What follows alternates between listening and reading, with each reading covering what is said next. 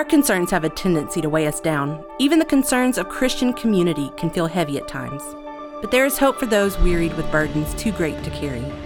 Join Dr. Brown as he looks at three truths for what brings relief to a concerned Christian community.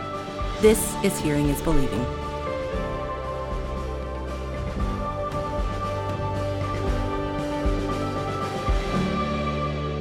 The past few passages that we've looked at, we've focused, the text is focused on the community that's formed by the Word. We saw, for example, the characteristics of a gospel centered community in chapter 2, verses 8 through 16. And last week, last week, we looked at the unique concerns that the Christian community has. This community is formed by the Word of God, and as such, there are certain concerns that we share together. So in chapter 2, verses 17 through chapter 3 and verse 5, we highlighted four concerns of a Christian community. The Christian community, for example, is concerned when we're apart. And here we emphasize the importance of gathering together. We said gathering was essential to the church. We can be the church scattered, but we are the church when we are gathered. We also looked at we're concerned with the wrong expectations. We don't want anyone to come to Christ disillusioned. We don't want the enemy to then come and take advantage. And we looked at this startling passage that said that we were destined for suffering, destined as believers for persecution. And then we looked at our concern for spiritual warfare. We highlighted the fact that there's this real enemy in the world that we have. He's a, he's a enemy on a leash, but he's still seeking whom he may devour. And finally, we looked at the last concern was that we're concerned with advancing the gospel. So those are the four concerns that we highlighted from the text of a Christian community. And there's a way to relieve those concerns. Those concerns should have our attention. We should be concerned when we're not concerned with those things because they're God given concerns. But there is a remedy for those concerns. And the reason there's a remedy for those concerns is because God has come to give relief. God has come to give relief, not concern. And so what do we want to do today? We want to turn to the Bible in 1 Thessalonians chapter 3, and if you haven't made it there, I encourage you to do so. 1 Thessalonians chapter 3. We're going to look today at what brings relief to the concerns of a Christian community. We're going to look today at chapter 3, verses 6 through 13. We're going to finish chapter 3 today. So, hear the word of our God. But now that Timothy has come to us from you and has brought us the good news of your faith and love, and reported that you always remember us kindly and long to see us as we long to see you, for this reason, brethren, in all our distress and affliction, we have been comforted about you through your faith. For now we live, since you are standing fast in the Lord. For what thanksgiving can we return to God for you, for all the joy that we feel for your sake before our God, as we pray most earnestly night and day that we may see you face to face and supply what is lacking in your faith? Now may our God and Father Himself and our Lord Jesus Christ direct our way to you. And may the Lord make you increase and abound in love for one another and for all, as we do for you, so that he may establish your hearts blameless in holiness before our God and Father at the coming of our Lord Jesus with all his saints. Would you pray with me this morning? Thank you for being the God who brings relief. And may we focus on the relief that you give us a relief in Jesus' name. Amen. I want you to imagine something. Imagine traveling to a distant land. You're a missionary. You're going to a place where Jesus has never been proclaimed. People have never heard of Jesus. Imagine seeing their faces light up in joy hearing the gospel for the first time, seeing them accept Him, but realizing that their acceptance of this message that you bring is going to result in persecution for them. These new believers are fresh, and they are in real danger of being tempted to abandon their confession. They're in real danger of leaving the narrow way that leads to life and going back to the city of destruction. Imagine that you are that missionary. You tell others about Jesus. You are convinced of the truth, and you want others to live this truth. You have made it your life to tell others about Jesus. Nothing thrills your soul like seeing lives forever changed as you see people turn from idols, turn from dead things to serve the living and true God. So you have your entire joy wrapped up in what you do. What you do is telling others about Jesus, and there's nothing that brings you greater joy than seeing people transformed by this gospel message. It sort of reminds me, that sort of story reminds me of the whole college experience, the college experience. Here you are in college, you're setting out on this new adventure. You're far from home, you've got more freedom, more liberty, but there's someone who calls to check on you. There's someone who writes you a note, who sends you a text, who sends you an email. The reason they do that is because no one who cares about you wants you to drop out. All of us want you to finish. All of us want you to be productive, to do something with your life. There is something beyond college. And we want you to do your best because we know those who are encouraging you to do your best, we know that there's a different way that you can go. There's a way that leads to failure, a way that leads to disappointment, a way that leads to regret. And those who care about you will do all they can to help you avoid that way. So we have in Thessalonians Paul who's writing from a different place, who's writing from a different place to these Thessalonians. And who is Paul? He's an ambassador, he's a missionary of the way, the truth, and the life. Paul has made it his concern to be concerned about seeing lives changed by the gospel. I've done that too. I've made it my concern to see others changed by the gospel. And here's what I'm convinced of as your pastor I'm convinced that I am surrounded by a whole community of folks that have the same concern. We want to know Jesus and to make him known. We want others to see Jesus in us, and we want others to know Jesus through us. We want others to know what we know. We have hope that we want them to have. We want them to live according to what is truly living and forsake the other way. We're pilgrims on the way. And we have a message to those wearied and burdened with too great concerns to carry. And the message that we have for the world is come find rest for your souls. Come to Jesus and live. In a world full of concern, there is relief. In a world full of concern, there is relief, there is a remedy. And this text lays out three truths of what brings relief to what concerns a Christian community. And I encourage you to write these down. Uh, matter of factly, our staff has made available for you, if you don't have it already, a little note uh, journal for you that follows along by dates.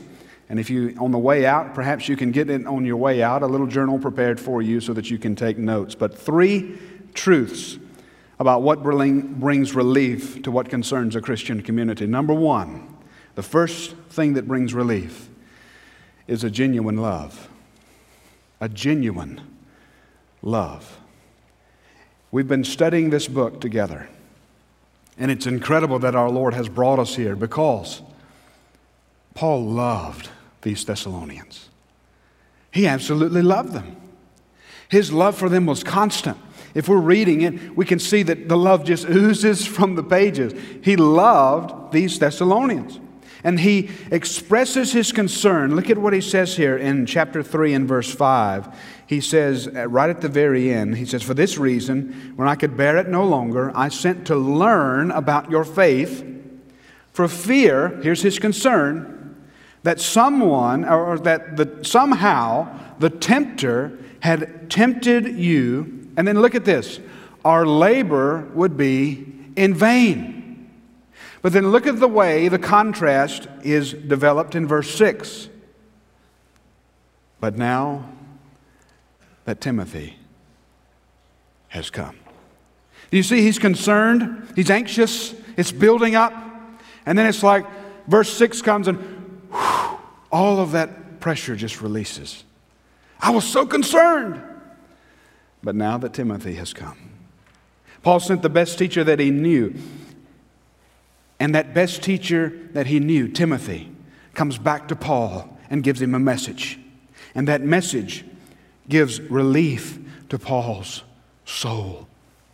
Timothy reports the good news of their faith and love, and reported, look at the verse, that they always remembered them kindly and longed to see them.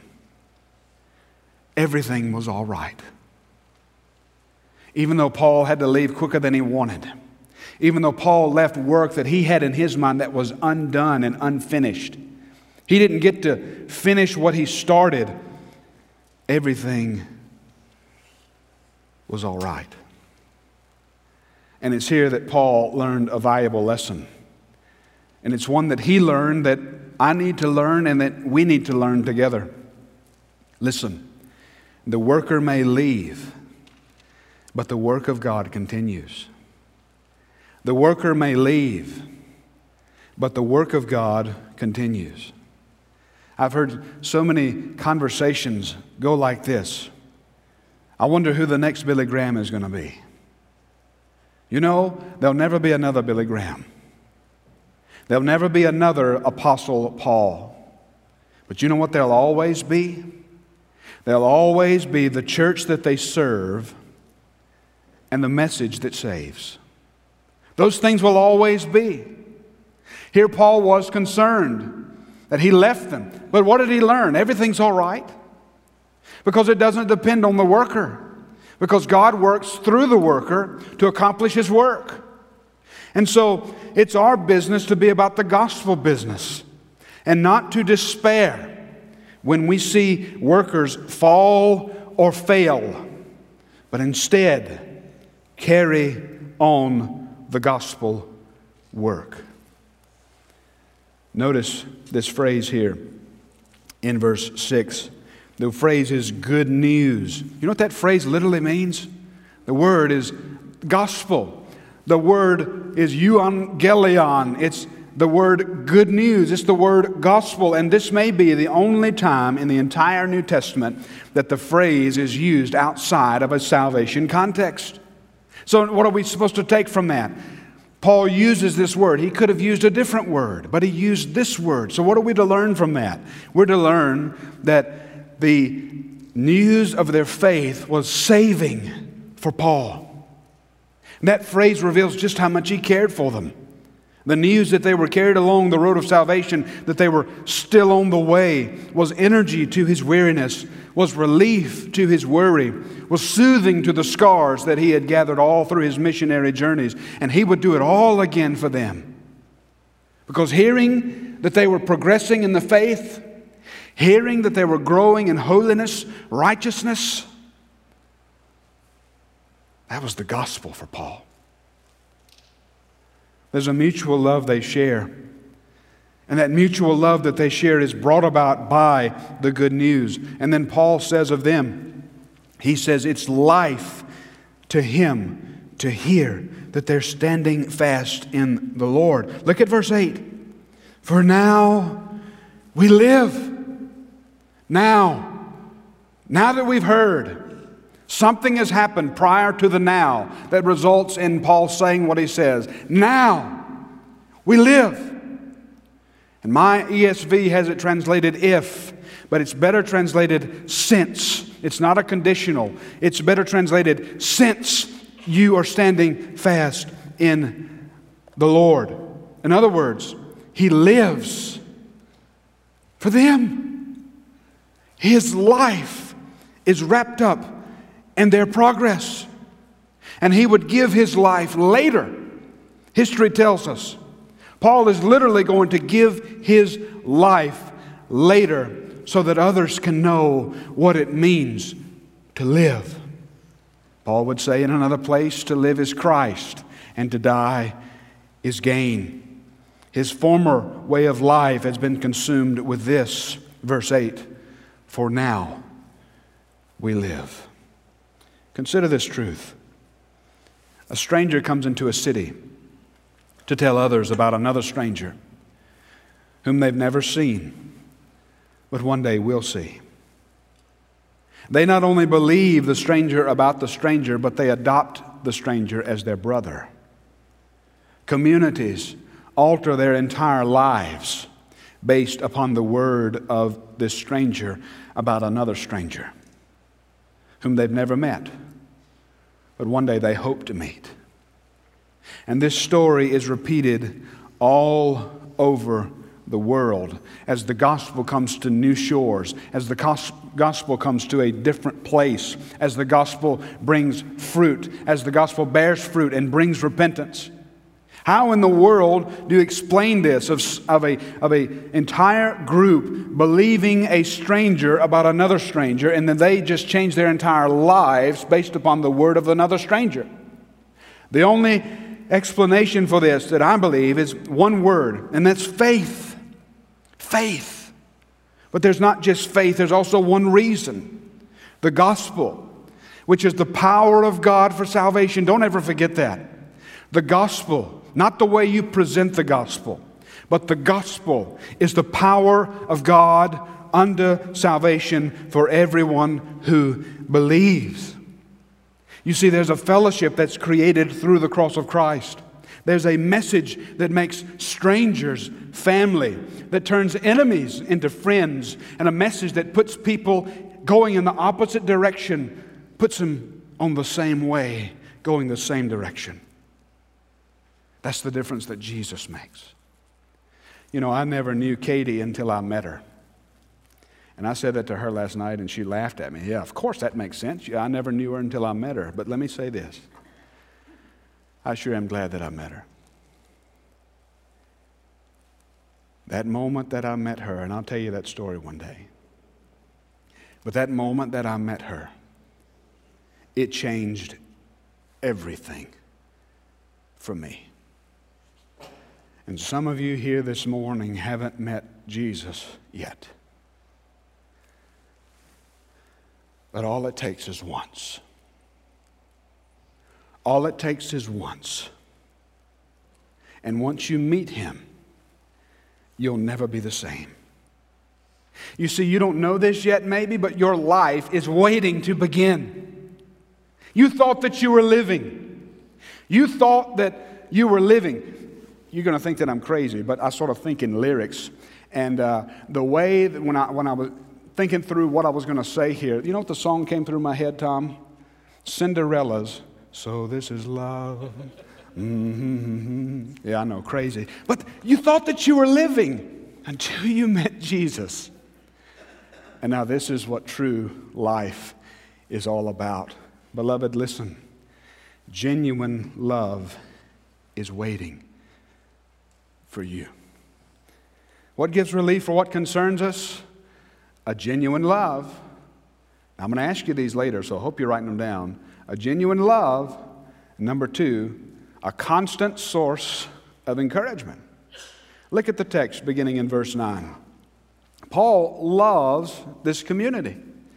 And because he loves them, he wants the best for them. Those that love you the most will be those that encourage you the most. Those that love you the most will be those that want the best for you. Look at the Bible. It says in verse 9, He prays most earnestly day and night. Now, how many times have you prayed earnestly day and night? And for whom are you praying for? Earnestly, day and night. Well, Paul says he's praying for them. They, these people that he only spent three weeks with, don't forget that. They are his joy and his crown, and he longs to see them. He wants to be with them, not just to be with them, but to serve them. He tells us his desire. Look at this see you face to face and supply what is lacking in your faith.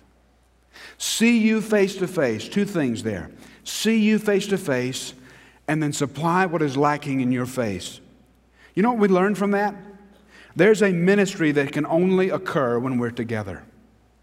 There is a ministry, listen carefully, because as Baptists, we don't know what it means to come to church. We just say we're coming to church. We don't really have a good theology of, of what we're doing right now. But this verse helps us because there's a particular ministry that can only occur when we are together, when we're gathered. Substitutes are insufficient. You think about it. Paul, he's writing a letter to them. So that's a, that's a separation, that's a, that's a degree of separation. Paul is writing a letter to them, and then that letter is escorted. So Paul's not escorted, his thoughts are. So there's a degree of separation. But Paul says that that is insufficient. Those who have had to turn to watching church on a screen, you know this. There's no substitute for being together. And we long to have you back, just as, as you long to be here. And soon we're going to be uh, together again. Amen? Soon we're going to be together again, face to face. But we also learn here that when we come together, we have an opportunity to supply what is lacking in another's faith. Imagine that. When we come together, we have the opportunity to supply what is lacking in another's faith. Paul understood that they had a long way to go to follow Jesus. They were on the way, but they were not yet mature. They were getting there. And there may be some here today that you think that you've arrived. You think that you've known enough. You've attended enough Bible studies. You've prayed enough, perhaps. You think that uh, you have nowhere else to go in your spiritual walk. And for those who are overly satisfied where they are, the Bible says you still have something lacking in your faith. And what is lacking is supplied by true teaching when we come together. What is lacking in your faith is supplied by true teaching when we come together. I'll never forget when I was studying this in uh, locked away because we couldn't get out anywhere. When I was studying this, I wrote in my journal, I wrote, What will I give to others? What will I give to others. I think about our time together as we begin this journey together as pastor and congregation. What am I going to give you? And I think that it's a mark of Christian maturity. It's a mark of Christian maturity to think about coming together to church, not to receive, but to give. You say, oh, here it is, the message on tithing. You're four weeks in. And here, no, no, no, not about tithing. It's not about the giving money, although that's important. That's an expression of a hard issue. I understand those things, but we're not talking about that. What are you going to give to others? What are you going to give to others? Will you give them by being friendly? Will you give them by giving up your seat? Could you just imagine those individuals who are at the warehouse who don't get a live experience like this? Could you imagine what it would be like if you gave up your seat for them so they could come here? What about for the visitor who's looking for a place to hear about Jesus? Giving up your seat, teaching that class, volunteering in that ministry, serving on that particular day. What an opportunity before you each week to supply what is lacking in another's faith. So Paul's like a good coach. He's encouraging the best from this young church. And hopefully, we'll have the same attitude to always encourage one another to pursue Christ, to love one another deeply, and to reach out to others. You say, How do we get there? Earnest prayer and an eagerness to come together as often as we can. Earnest prayer and an eagerness to come together as often as we can. You know, I know that I'm a preacher. I understand those things. I've been a preacher most of my life. but I can't wait for Sundays. And it's really not so much about me standing up here and blah, blah, blah, saying stuff. It's more about getting to see you, running into those greeters, seeing all the mechanisms spin in place. That's what encourages me to see the body coming together and serving like the deacons did yesterday, breaking up the ice so that we could come together and, and avoid falling. We get there by earnest praying and an eagerness to come together as often as we can. All right, are you ready? Now you're going to have to speak to me now. Everybody say amen. Warm it up. Amen? amen? What is it that gives relief to our concerns? Number one, that's good, a genuine love. Number two, and number three, a God who provides. And this is probably the most important a God who provides. You see, listen, if you didn't know this already, I'm so glad to tell you. All of our hope is in Jesus. Unless the Lord builds the house, those who labor, labor in vain. Unless the Spirit of God moved in your heart and brought you here this morning, there would have been no reason for us to gather yesterday and bust up ice and not have any grip strength left today. There would have been no reason for that. But God brought you here. And so, what does Paul do? In verse 11 through 13, he has a prayer. You know what we do when we pray? When we pray, we're saying that all of our hope is in Jesus. When we pray, we ask God to give us what we need, and with the confidence that He will not only give us what we need, He'll give us more than we need. And so Paul says that he prays for them. But notice this in verse 11. He prays for God Himself. Don't miss that. He prays for God Himself to personally give them what they need when they need it. And verse 11 through 13 shows us what he prays, and there are three things there. First, he prays that the Lord would direct our way to you. Again, he's expressing his desire to come to them. He's saying, guys, if I make it to you, it's because God brought me there. Second, he's praying that there be an increase and abound in love for one another. And don't miss this next part and for all. And for all. All. The more we love one another, the easier it's going to be for us to love everybody. You say, what about those who are our enemies? What about those who are politically aligned different than we are. What about those? Remember this Jesus died for his enemies. Third, establish your hearts blameless in holiness before our God and Father at the coming of the Lord Jesus with all of his saints. You know what he's praying there? He's praying for their continual progress in the faith. And the question is, how long will they have to pursue Jesus? You know how long? Until he comes or he calls them home. You see, there's little room for a stagnant faith that keeps pursuing Jesus until he comes or until he dies. One of my former church members, Miss Winola Clavell, I believe she's 103 years old. She'll be 104 in August. She was the standard bearer of our church. Wednesday night Bible studies, she was there. At 100 years old, she had some of the best questions that anybody would ask. A lady over a hundred, still hungry to know Jesus. She would show up when we would have events at Oxford College to move the students in.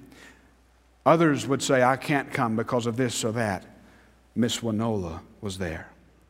And if Miss Winola could be there at a hundred, lifting tables, throwing everybody else, shaming the rest of us, none of us had excuses. How long are you going to have to pursue Jesus? Until he comes or he takes you home. A genuine love, a constant source of encouragement, and pro- asking God to provide, trusting that God will provide the relief for your soul.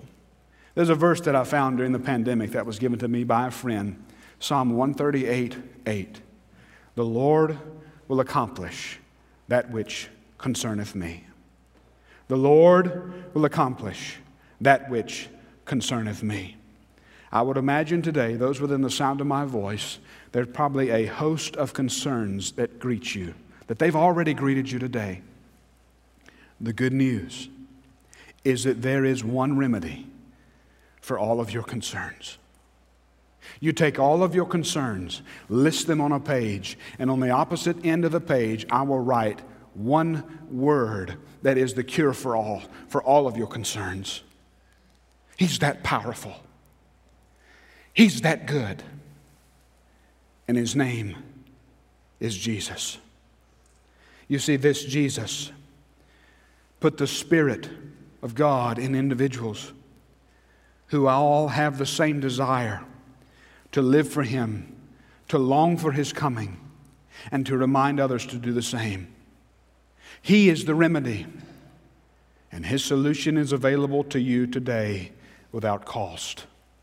Believe on the Lord, come to Him, and you will find the relief for your soul. Father in heaven, thank you for the opportunity we have to learn you so that we can love you. It's my prayer, Lord God, that all of our concerns would be met by your sufficient grace. Give us what we need and more that we need. And Father, if there's anyone here today who have not met Jesus yet,